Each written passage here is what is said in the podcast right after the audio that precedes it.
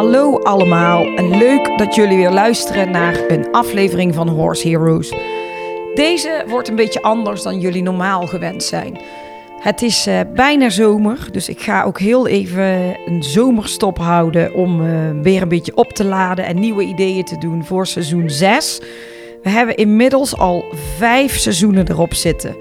En in totaal 59 afleveringen gemaakt. We zijn begonnen in februari 2021. Dus uh, ja, super te gek hoe het allemaal is gelopen. En hoeveel mensen elke week weer naar de, naar de afleveringen luisteren.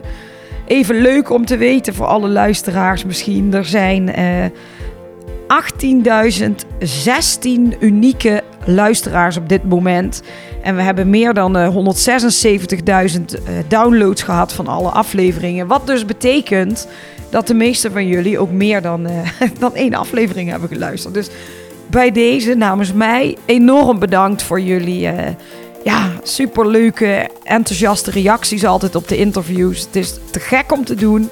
En ik blijf het ook doen natuurlijk. Alleen we moeten even weer iets nieuws verzinnen. Even kijken hoe en wat. En de zomer stopt er even tussendoor.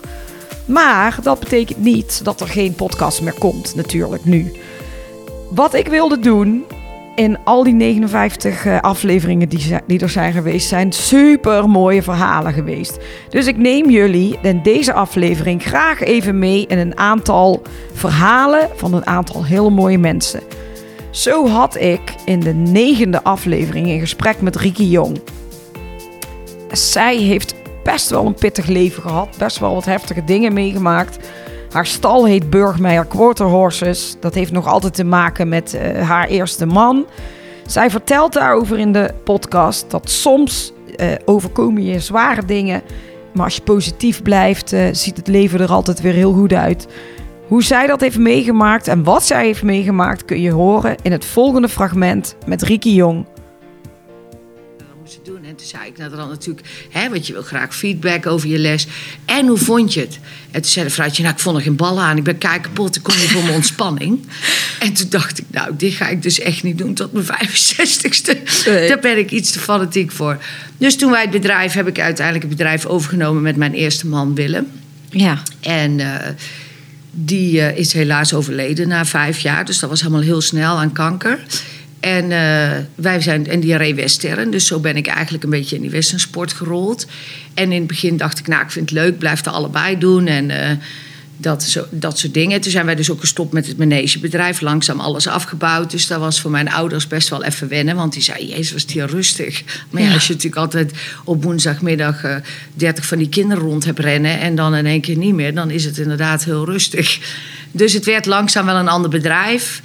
Nou ja, toen overleed mijn eerste man uh, aan kanker. Dus dat was allemaal heel vervelend. En ja, daar heb ik een hele moeilijke tijd gehad. Want dat is echt wel uh, een behoorlijke impact. Ook omdat je een bedrijf hebt en het moet door. Ho hoe lang is dat nu geleden? Uh, nou, ik ben alweer 23 jaar getrouwd met, uh, met Dave nu. Ja. Dus dat is al, ik, dan, ik ben twee jaar alleen geweest. Maar je was dus hartstikke jong eigenlijk. Ik was hartstikke jong, ja. Ik, ik, ik trouwde met Willem toen ik 21 was. En toen ik 23 was, werd ik zwanger. En toen heb ik ook gezegd van, nou, die paarden, weet je, die dressuurpaarden, daar wou niemand op. Dus die heb ik toen allemaal verkocht met het idee van, nou, dan koop ik straks alweer een keer een ander paard. Maar ja, toen liep het allemaal anders, want toen uh, verloor ik mijn eerste kind. Toen was ik daarna meteen weer zwanger. Dus dan ben je alweer twee jaar bijna eruit. En toen uh, uh, werd mijn man ziek. Toen net daarna, toen was mijn kleinste was 2,5. En toen verloor ik mijn man. Jeetje. Ja, dus dan heb je even wel een heel. Ja, dan kan je plannen. Ik ben wel een planner. Dus ik had echt zoiets. Nou, ik wil twee kinderen en ik wil een bedrijf en ik wil uh, naar de wereldkampioenschappen. Maar ja, als dat dan allemaal tussenkomt. Ja, dan word je even op de handrem gezet. En dan wordt het leven in één keer heel anders. En dan vraag je ook af van. Waarom zou ik hier zeven dagen in de week mijn eigen rot te werken en dit te doen? En uiteindelijk is het toch het belangrijkste dat je gelukkig bent en dat je het samen goed hebt. Ja. Dus daar werd toen wel even heel, heb ik echt wel een hele moeilijke tijd gehad. Maar ik ben dan wel een, een taaie, zeg maar. Of ja, zo noem ik mezelf dan altijd.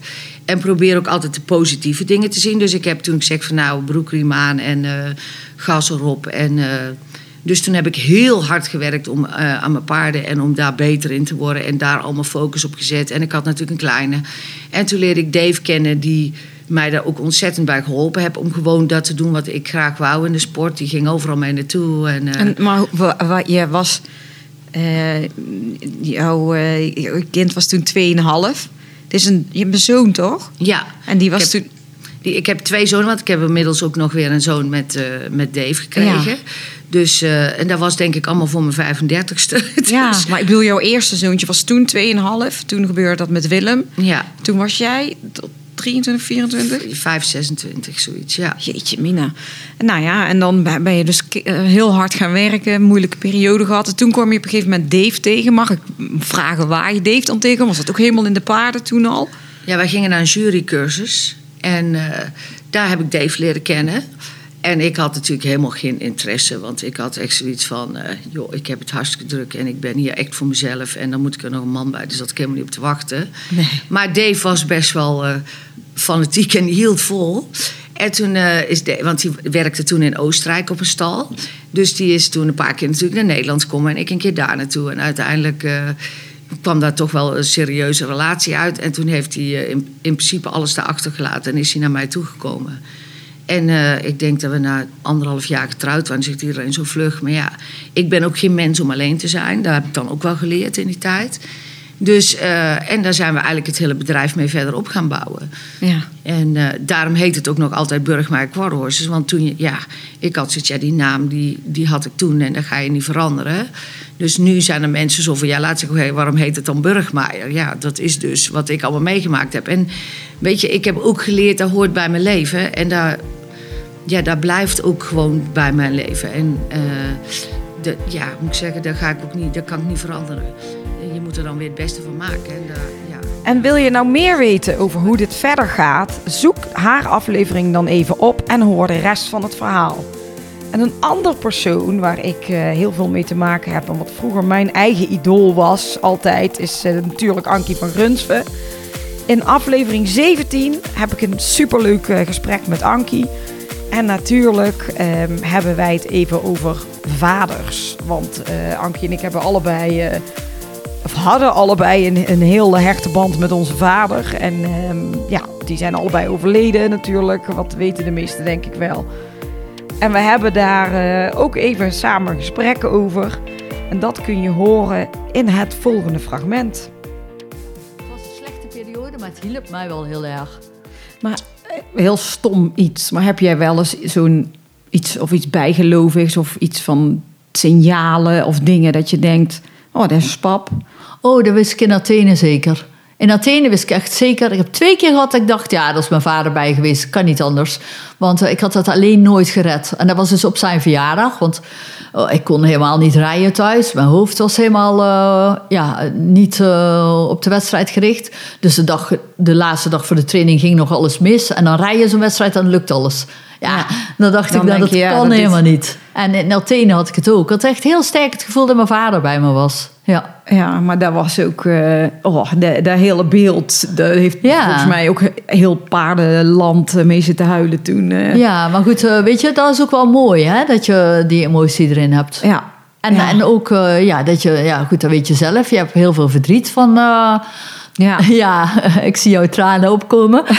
ja, nee, maar dat had ik met mijn vader ook. En, en dan denk ik, je bent heel verdrietig, maar dat is ook heel mooi, want dat betekent dat hij heel diep in je hart zit. Ja. En anders is het voorbij en dan gaat je leven door en dat wil je eigenlijk niet, hè? Nee, maar je hebt ook een hoop dingen die je, ja, als je nu terugdenkt, dat je, of als er dingen gebeuren die je eigenlijk wil vertellen en dat je, of wil laten zien, en dat kan dan allemaal niet meer. En dat, Ja, eh. Dat vind ik wel nog steeds wel moeilijk. Dat je, Ja, nou, ik moet ook zeggen, nu, eh, ja, nou zijn we hoeveel jaar verder. ja. Ja, ehm, nou zakt het, maar ik, ik heb wel nog heel vaak gehad dat, dat je dat overvalt. Hè? Dat je iets meemaakt en dat je dat... Ja, ik ging op concours altijd gelijk bellen. En ik weet nog dat ik Aken won. En dan had ik nog nooit gewonnen. En ik dacht, oh, ik moet mijn vader bellen. Oh, mijn vader is dood. Ja. wie ga ik nou bellen? Ja, mijn moeder. Nee, mijn moeder was niet thuis, want die was even winkelen of zo. Ja. En eh, toen heb ik mijn broer gebeld. En eh, nou moet ik zeggen dat eh, mijn broer die hier langs woont, die, dat, ja, die is toen ook naar Athene gekomen. En ja, die, die lijkt ook heel erg op mijn vader. Dus ja, dat vond ik wel prettig. Dat je toch iets in jouw familie hebt, ja, hebt die dat waar je op terug kunt vallen. Die je snappen, die ja, niet meedromen, maar je, Ja, allebei mijn broers trouwens. Dus dat is wel, ja, dat is wel mooi. En ook hier telt natuurlijk weer, als je dit stukje van Ankie hebt gehoord, wil je de rest van het verhaal en van het hele interview horen, zoek dan even eh, het interview met Ankie op en luister de hele podcast. En er is natuurlijk nog iemand uh, waar ik uh, veel mee heb gewerkt en mee te maken heb. Die helaas ook uh, de vader heeft verloren. Wat ook weer even terugkwam in het verhaal in de podcast. Dat is Britt Dekker. En zij is ooit eigenlijk op die manier ook op televisie uitgenodigd geweest bij De Wereld Draait Door. Daar vertelde ze kwam ze eigenlijk als uitnodiging voor iets anders. Maar Matthijs begon al best wel snel over haar vader te praten. Daar kwam de donorwet uh, ter sprake, waar Brit uiteindelijk eigenlijk ook een hele positieve bijdrage aan uh, heeft geleverd uh, dat die donorwet er kwam. En daarna kwamen er heel veel tv-aanbiedingen. En ook het hele verhaal van George. Hoe dat is gegaan, kun je horen in het volgende fragment.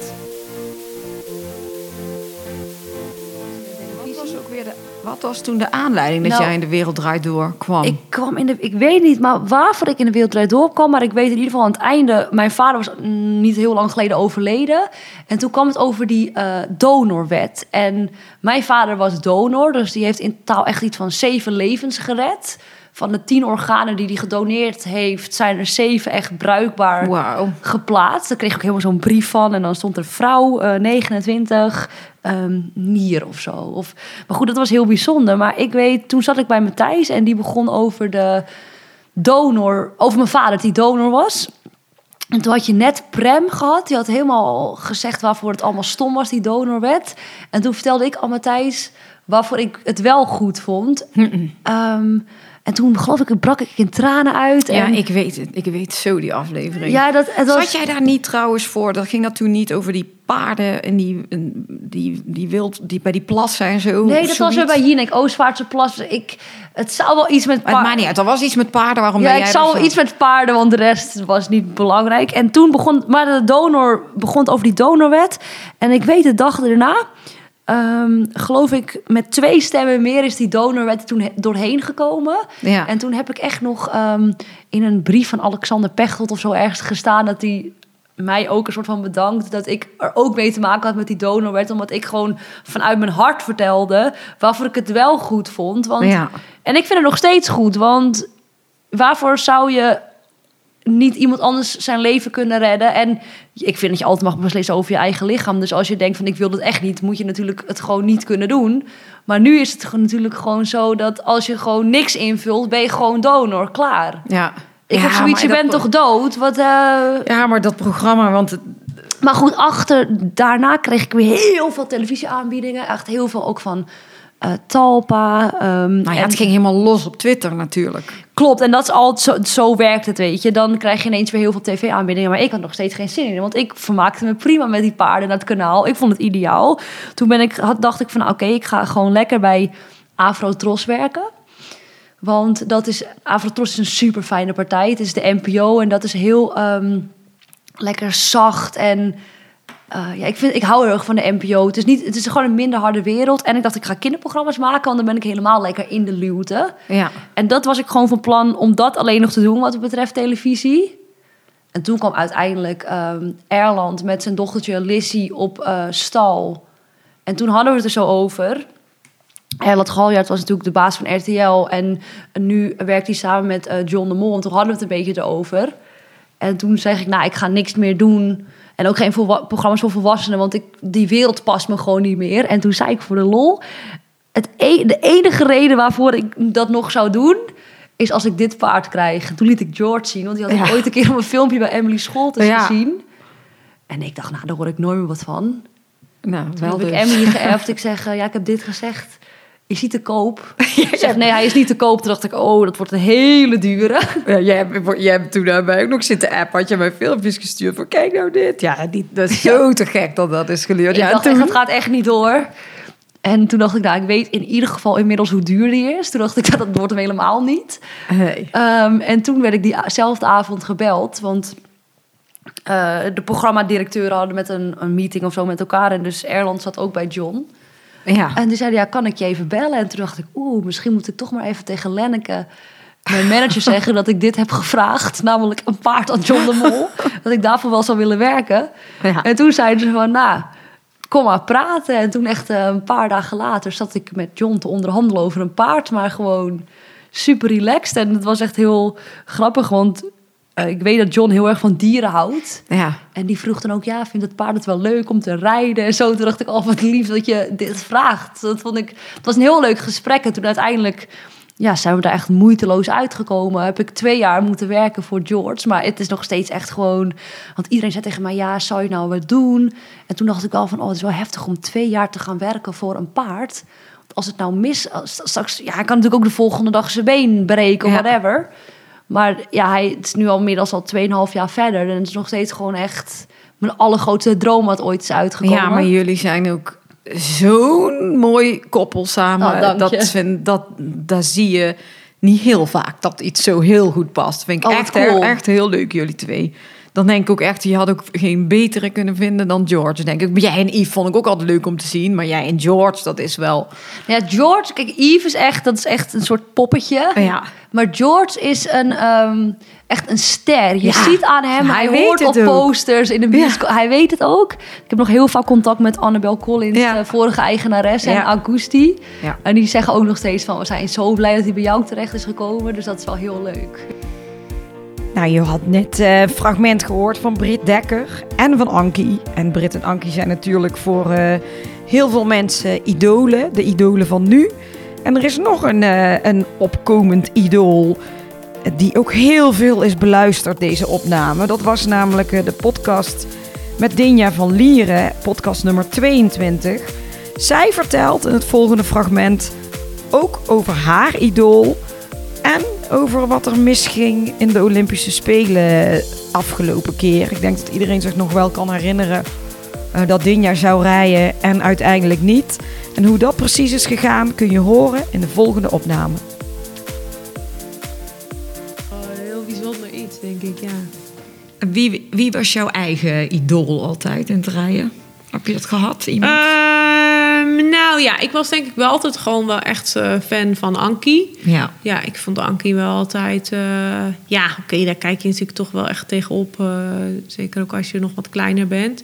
En ja, ik denk dat zij voor Nederland is wel echt een soort koningin geweest van dressuur natuurlijk. Of nou ja, eigenlijk is ze dat gewoon een soort nog steeds.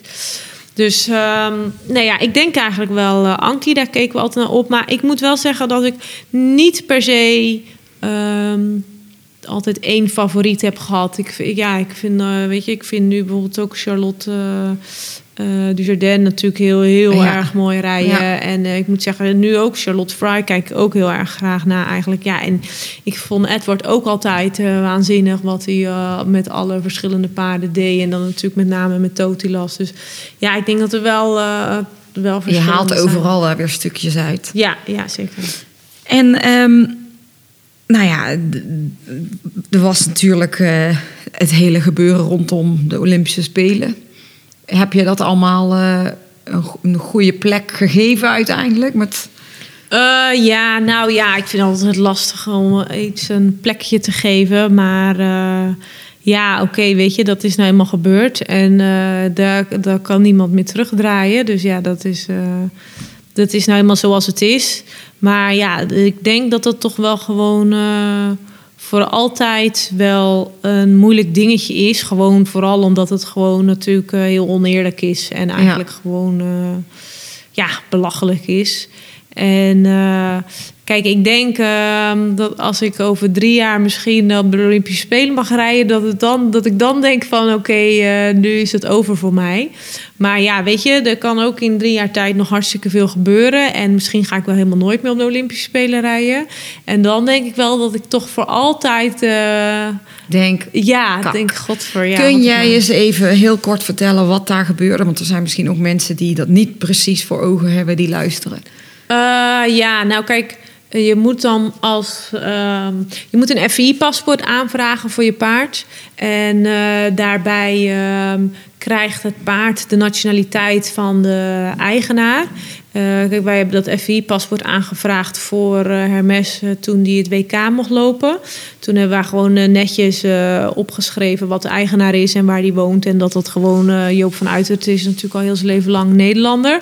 Dus dat hebben wij allemaal netjes zo ingevuld. En ehm, toen is dat FI-paspoort aangevraagd. En daar is dus een fout gemaakt met dat ze dus bij de naam van Joop stond dus, of staat dus in de FI-register, zeg maar, staat dus een Duits adres. En ehm, Joop heeft schijnbaar dus iets van drie verschillende ja, registraties, zeg maar, bij de FI. En uh, die ene is dus Duits. Dus bij de aanvraag van het paspoort hebben ze dus per ongeluk daar bij de FI de, de verkeerde nationaliteit daar zo uh, ja, erbij gezet, zeg maar. Dat Duitse adres dus. Nou, het adres eigenlijk niet eens, want zelfs in het paspoort staat eigenlijk gewoon het Nederlandse adres. Dus, dus, dus er staat gewoon Joop's Nederlandse adres, maar de nationaliteit toch Duitsland. Dus nou ja, goed, ik weet niet in welke. In, waar je ook op internet iets wil bestellen. Ik weet niet of dat ooit mogelijk is om een Nederlands adres en dan toch Duitsland erbij in te vullen. Maar bij de FI kan dat dus schijnbaar wel. En um, ja, daar is dat dus misgegaan. Dat er dus uh, de Joopse Nederlandse adres staat er wel. Maar er staat dus bij dat Joop uh, Duitse nationaliteit heeft. En niet alleen Dinja heeft het ander, een en ander meegemaakt uh, in haar jonge leven, zeg maar al. Maar ook Dominique Filion. Ik sprak met haar uh, in november 2021 over haar nieuwe stal in Werkendam en wat ze daarvoor allemaal heeft meegemaakt. Nou, zij uh, had een hele sterke drang naar onafhankelijkheid. En in die periode is zij ook een tijdje naar Rusland geweest. Hoe dat is gegaan en hoe ze daar haar grote liefde heeft ontmoet, kun je horen in het volgende fragment. Eigenlijk, als ik eerlijk mag zijn, wilde ik gewoon dat geld hebben. Want als ik geld heb, dan ben ik onafhankelijk. Ja. Dat was mijn gedachte. Dus uh, ik dacht, ik moet een wagen hebben en ik moet een paard. Want als ik dat niet heb, dan ja, gaat iedereen ja, mij heel tijd huilen maken. Ja, precies. En het was ook wel een mega uh, spannend avontuur, ook wel, als ik het zo hoor. Allemaal. Ja, maar het was nooit... Je moet echt nooit denken dat het mijn droom was om naar Rusland te gaan. Echt nooit. Maar, maar ik wilde gewoon echt... Ik had wel heel erg sterk dat ik onafhankelijk wilde zijn. Maar ik heb daar geld voor nodig. Ja. En ja, mijn ouders uh, zijn niet arm, maar niet dat ze mij uh, gaan sponsoren met een paard van een ton of weet ik wat. En dat, heel eerlijk gezegd, je hebt wel een goed paard nodig, anders kom je nergens. Ja. Dus toen uh, belde ik hem op, toen zei ik, kom. En toen heb ik mijn moeder opgebeld. Toen zei ik, mijn mama, ik ga naar Rusland. Zegt ze, nee joh. Ik zei, ja wel, echt. Toen heb ik dan gewoon besloten op dat paard. Want ik dacht, ik ga dit niet meer volhouden. Want ik ben helemaal een wrak. Ik ben elke dag aan het huilen. En dan moet ik dat paard nog gaan voorrijden. Hoe lang is dit geleden? Ik denk nu vier, vijf jaar. En toen ging je weg uit werken. Dan wat is er met Vincenta gebeurd? Uh, die hebben we ergens heen gebracht waar die verkocht kon worden. Ik, zei, ik vond het heel moeilijk om dat te zeggen tegen die eigenaren. Maar ik dacht, ja, net zo moeilijk als dat zij het voor mij vonden om dat te zeggen dat ze moesten verkopen, vind ik ook dat ik mocht, eerlijk mocht zeggen dat ik het niet kon. Nee. Ik denk ook dat ik het niet had gekund. Dat voorrijden voor die mensen, dat dan elke keer iemand komt om daar op te gaan zitten en dat ik daar jankend naast sta. Ik dacht, ja, ik kan dat gewoon niet. Ik zei, nee. uh, ik, ik snap echt jullie heel goed. En toen hebben wij, um, toen ben ik daar uitgegaan. Uh, snap je? Dus eigenlijk zou ik natuurlijk nog een, uh, een uh, geld krijgen voor mijn werk. Ja. Dus toen zei ik van, ik denk dat het beter is dat ik daar uitga. Dan kunnen, zijn jullie vrij om hem gewoon te verkopen. Nou, daar waren ze het mee eens. We hadden nog een paard samen. Daar heb ik dat geld weer voor gebruikt om dat paard te kopen. Hè, dus toen heb ik dat paard meegenomen en toen is uh, Venicienta verkocht. Dus ja. toen ben ik gegaan. En toen ben jij naar Rusland gegaan? Ja, en toen dacht ik, al is het daar de hel. Dat dacht ik echt, al is het daar de hel. Ik ga daar zo, zo en zo zitten. Ja. ja. Hoe lang ben je daar geweest? Ja, bijna anderhalf jaar, meer dan een jaar. En heb je daar uh, Alexander ontmoet? Ja. Ja, grappig. maar toen was het niet mijn vriendje geworden. Toen zijn wij gewoon vrienden geworden. Want die reed ook daar? Of? Nee, nee. Um, dus ik, heb, ik had sowieso een contract van een jaar. Dus dat dacht ik, ja, wat er ook gebeurt, dat jaar ga ik doen. Want dan kan ik een vrachtwagen kopen ja. en een paard. dus uh, dat ging ik sowieso doen. En um, toen dat jaar was afgelopen, toen eh, zei deze man van... nou, ik zou het heel leuk vinden als je blijft... maar ik wil graag dat jij je eigen bedrijf dan hier opstart. Maar toen zei ik, dat ga ik niet doen. Want weet je wat het is? Ik heb niet, eh, mijn droom was niet om in Rusland te blijven. Ik dacht, ja, dat ga ik wel doen, maar niet hier. Nee. Dat kan ik altijd nog doen. Dus toen ben ik, eh, zeg maar een beetje op het einde... toen kwam Alexander. Alexander die eh, kwam als, als groom werken voor een meisje... waar ik ook weer mee samenwerkte. Een Russisch meisje. En ehm, hij kwam daar en hij kwam natuurlijk in dezelfde gang te werken... als waar ik werkte. En toen dacht ik, ja, wel aardig jongen... maar hij sprak geen woord Engels, dus ja... Hallo. Bye. Ja. dat was het. We spraken echt geen woord. En toen ehm, zag ik dat hij... Want ik was natuurlijk heel alleen. Want ik was Ja. alleen daar gekomen. Dus ehm, ik woonde in een, in een appartementencomplex. En toen zag ik dat hij drie kamers of zo naast mij eh, woonde. ja. En toen ging ik s'avonds, want het was natuurlijk best wel saai als je daar altijd alleen bent in je kamertje. Ik was s'avonds klaar. Ja, als ik dan bijvoorbeeld eh, uit eten wil, iemand vroeg me mee uit eten, ja, dan ging ik uit eten. Maar ja, je bent ook veel alleen. En ik had mijn twee chihuahua's meegenomen. Dus toen ging ik altijd s'avonds zo'n heel rondje, zeg maar, lopen over dat terrein. ja. Vond ik leuk om te kijken en met die hondjes te lopen. Dus toen vroeg ik al na een tijdje, klopte ik bij hem aan. Toen zei ik, ehm, maybe you want to... ja, ik deed weer heel veel met handen en voeten, maar to walk... eh, ik dacht, ja, ik hoop wel dat hij begrijpt. chihuahua. Ja. dus toen deed hij zo van, ik ja knikken. En ehm, toen liepen we dus samen. Maar ja, we konden natuurlijk eigenlijk niet echt heel goed eh, met de telefoon... de hele tijd eh translaten. Oh, echt? Ja, ja, want ik moet heel eerlijk zeggen... kijk, we hebben gezegd dat hij Russisch is... maar heel officieel is hij niet Russisch. Hij is eigenlijk Moldavisch. Oh, Alexander komt eigenlijk uit Moldavië. Ehm, en ehm, die hebben eigenlijk ook weer hun eigen taal. Dat is echt bizar. Ehm, maar hij is als jong kind al heel erg snel naar Rusland verhuisd. Dus daarom zeg ik vaak van ja, hij is Rus. Maar eigenlijk officieel is hij dus Moldavisch. Maar hij, ehm, hij praat alleen maar Russisch. Ja, en ik kon wel wat zeggen, maar ook niet heel veel. nee. Dus toen gingen wij eh, best wel vaak eh, rondjes lopen. En toen gingen wij proberen te praten. Via Google Translate. Ja, en eh, toen ging ik dus na een tijdje ging ik weg. En toen waren we gewoon vrienden. Ik wilde absoluut geen vriend daar. Want ik dacht, als ik een vriend hier krijg, dan denk ik, dan moet ik hier straks blijven. Dat ga ik niet doen. Nee. want ik wilde absoluut niet in zo'n conflict komen. Want ik had een missie. Die vrachtwagen in de vaart. ja, dus ik ben weer naar huis gegaan. Hij is daar toen nog gebleven. En toen hadden we nog wel contact. En toen is hij met nieuwjaar is hij mij komen opzoeken. Eh, heeft hij een paar dagen vrijgenomen. Toen is hij mij komen opzoeken in Nederland. Toen is hij ook gewoon weer teruggegaan. En toen zei hij, als je nou gaat verhuizen... Want ik had dus aan het einde van Rusland... had ik een man ontmoet... en die had mij dus een baan aangeboden in Duitsland. Toen zei hij, als je nou gaat verhuizen van Nederland naar Duitsland... dan let me know, dan kom ik helpen verhuizen. Dat wilde hij graag.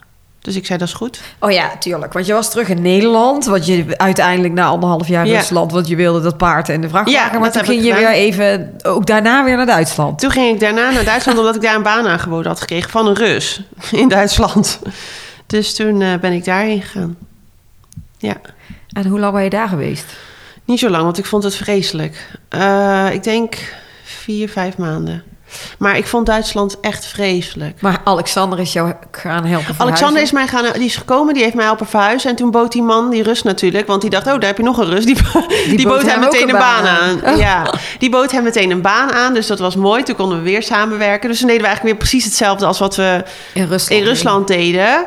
En ehm, dat, is, klinkt- dat is misschien wel een beetje gek om te zeggen, maar ehm, toen waren wij nog steeds gewoon vrienden. Eh, en toen heb ik op een avond, ja, dat is echt heel erg, maar wij zijn dus op een avond met mensen, vandaar zijn wij, eh, ik weet niet eigenlijk of ik dit kan zeggen, maar wij zijn uitgegaan. Ja. En toen, ik denk dat er toen iemand iets in mij drinken heeft gegaan, maar toen dacht ik echt dat ik dood ging. Oh, echt? Eh, ja, ja, toen heeft eh, een vriendinnetje van mij en ik, wij zijn heel ziek geworden die nacht. Echt abnormaal ziek. Ja, nou ja, dan weet je En het toch wel. zo ziek dat, ehm, dat ze twijfelden of dat wij opgehaald moesten worden door een ambulance. Of dat we het, weet je wel, het was echt heel heftig. En toen was Alexander er heel de avond, terwijl ik echt, nou ja, het klinkt heel erg, maar ik had echt, ik was heel vies. Ik was Ja. helemaal onder de speeksel en ja, je, weet, je snapt wat ik bedoel. Ja. En toen was hij mij zo aan het verzorgen. En toen dacht ik van... ja, ik was zo blij dat hij er was. Ja, snap ik. En ik voelde me ook zo alleen. En toen was ik zo gelukkig dat ik iemand had. Want ik dacht echt van, nou, ik, ik overleef wat dit eng, niet. joh. Ja, dus ehm, toen eh, dacht ik wel, ik denk dat ik deze jongen iets dichter bij me moet houden dan Ja. alleen maar vrienden. Maar toen is wel echt dat, ik was echt, ehm, ja, dat klinkt heel gek, maar ik wilde echt geen vriend. Ik wilde gewoon echt heel onafhankelijk zijn. En ik dacht van, ja, misschien dat diegene mij dan gaat eh, weerhouden van wat ik wil. En mijn droom is, zeg maar, paardrijden. Ja. En dat wil ik al mijn leven. En ik wil dat niet laten afleiden door een vriendje of zo, die dan andere gedachten heeft. Maar ik had natuurlijk wel gemerkt dat Alexander net zo gek was op paarden als dat ik was. Dus dat was wel leuk. Maar toen dat gebeurde, toen ging ik in één keer, ja, toen keek ik er gewoon anders naar. Dus ja. Dus daar eh, Dus sloeg die valk ja, over tussen, tussen het speeksel en de toestanden. Ja, en eh, toen, zijn we, ja, en toen zijn we dus ook nog eens een keer samen uit Duitsland vertrokken. En toen zijn we dus weer in Nederland eh, begonnen. Ja, en wil jij weten hoe de rest van dit verhaal afloopt? Zoek dan even naar podcast nummer 31 voor het hele verhaal met Dominique. Maar ik sprak niet alleen met dressuurdames. Ik had uiteraard ook wel eens mannen in de uitzending die iets met dressuurpaarden te maken hebben. En een van die mannen was Bastiaan de Recht. En in het fragment met Bas kun je luisteren naar een heel ontroerend verhaal over ehm, een van zijn paarden. Wat voor hem de grootste leermeester was. En wat eigenlijk, zoals in heel veel podcasts die ik heb gedaan interviews die ik heb gedaan, heel goed laat zien hoe die speciale band is tussen mens en paard. Luister maar eens even mee naar het volgende fragment. Ehm, ik had ook nog een hele leuke vraag van ons Eefje. En zij wil graag weten, wie is jouw grootste leermeester geweest? Ja, daar hoef ik niet heel lang over te na, na te denken, want dat zijn altijd mijn paarden, naast een aantal belangrijke mensen. En de grootste van is Cicero, mijn eerste Ja. paard dus. Ten eerste omdat ik daar echt nou ja, mijn hele jeugdleven, alle ontwikkelingen als ondernemer mee heb meegemaakt. En die heeft mij op paden gebracht waar ik anders nooit gekomen was. En eh, om dat te eren heb ik hem ook in het logo verwerkt van Equiscio al destijds. In de NCCA City, in het Westerse Learn. Ja, En uiteindelijk in de Recht Center, dus die leeft daarin voort. Met hebben ze begonnen. En hij is op 32-jarige leeftijd overleden. En ja, ik ben wel iemand van de symboliek, zeg maar, en de intensiteit. Hoe- hoeveel jaar is hij hier geweest dan? Eh, Hoe oud was hij toen, jij, toen je vader hem kocht? Ja, toen was hij 4, 5. Dus ik heb hem eh, zeker 27 jaar. Gehad? Ja, echt niet normaal. Uiteindelijk is hij aan een hersenbloeding overleden. En, Hier eh, in Ter Apel? Ja, hier in Ter Apel. Ik haalde hem een keer het land en toen tolde hij alleen maar rond. Nou, hersenbloeding. Maar zelfs toen galoppeerde hij nog naar stal. Oh. Dat herstelde iets. En nou, na een paar dagen was het oké, maar kreeg hij hem weer. Dus nou, het was duidelijk van dit moeten we niet meer hem aandoen. En dat was wel mooi, want hij is ook altijd... Oh. Ja, vertel door. Neem maar even een slok. Oh, die is op. eh, sentimentele gek, hè? Nee, maar dit is zo'n belangrijk paard voor jou. Ja. maar kracht, zeg maar, was altijd echt zijn ding, hè? Echt Ja. een... boah. En geen... eh nou, hij kon heel zacht zijn, maar hij kon je ook zo voor je bek schoppen, zeg maar. en daarna was je weer dikke vrienden. en zelfs het op het laatst toe, dat ik dacht van, nou, ik knuffel hem nog. Gaf hij me een douw van, doe even normaal. We gaan als strijders en we gaan niet als mietjes. Ja, Dus, oh. heel cool. En nou ja, Amber die kon hem gelukkig eh euthaniseren. Dat is natuurlijk ook heel mooi. Dus dat hebben we mooi, eh, mooi zo kunnen doen. Thuis. Ja. En het bizarre was, dat was op oudjaarsdag. Hoe lang is het geleden? Pah, hoe lang is het nou geleden? Eh, drie jaar of zo, denk ik. Ja, hij heeft mijn vader, Oh, dit is pas hij- drie ja, jaar. Ja, hij heeft mijn vader overleefd. Gek genoeg. En eh, die dag kwam mijn moeder ook met haar vriend. Nou, Ja. Dat is inmiddels een soort tweede vader. En eh, we hebben, ja, toeval was dat. Maar hij werd opgehaald om te cremeren. Ik denk, ja, belangrijk paard laat ik cremeren. En dan komen ze dus met een ding op wielen. We hebben het in de, in de rijbaan hebben we hem geëuthaniseerd. En wordt hij dus in een soort draagbaar, hebben we met de hele familie, uit hem na- oh, de rijbaan gereden. Dat is eigenlijk heel ceremonieel. ja, onbewust. mooi. Super mooi. Goed, laat ik cremeren. En denk, ja, weet je, hier, ik- hier, ik moet hier nog iets mee. Zo'n belangrijk eh, paard geweest. En eh, ja, echt mijn dikste vriend.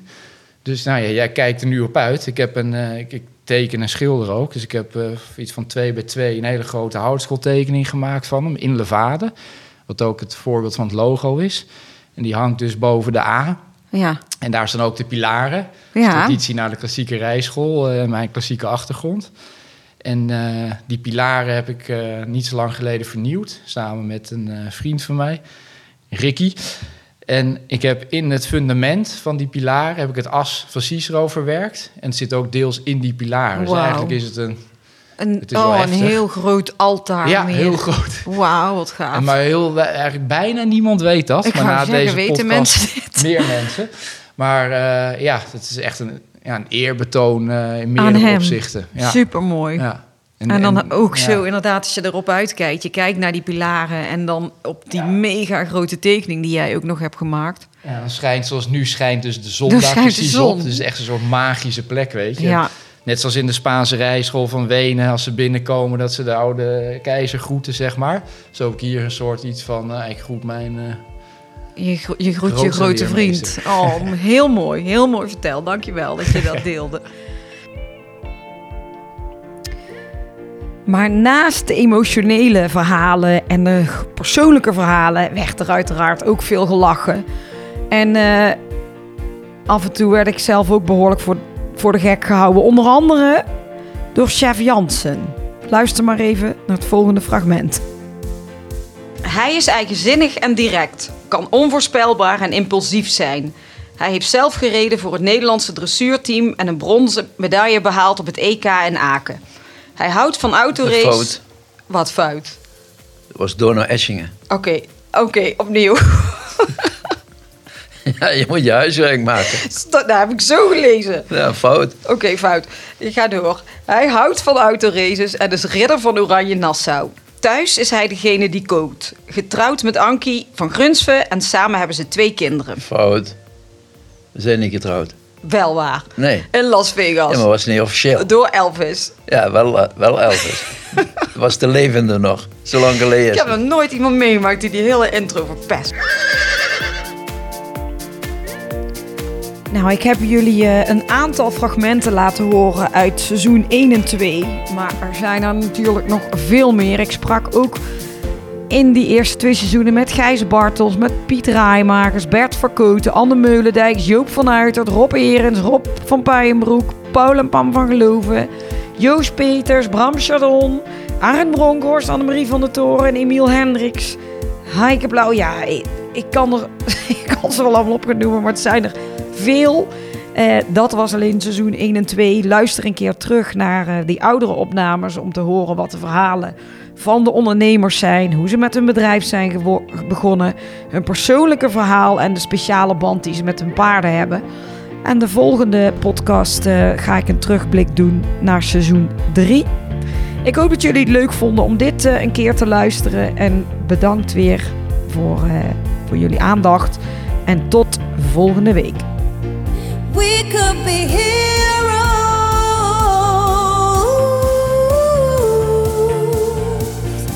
Dit was hem weer, de Horse Heroes podcast. Wil je meer weten over Floor, haar bedrijf of deze podcast? Kijk dan even op de website van ehscommunications.nl. En wat je ook zeker even moet doen, is je abonneren op deze podcast om geen enkele aflevering te missen. Het zou helemaal top zijn als je dan meteen een beoordeling achterlaat. Tot volgende week! We could be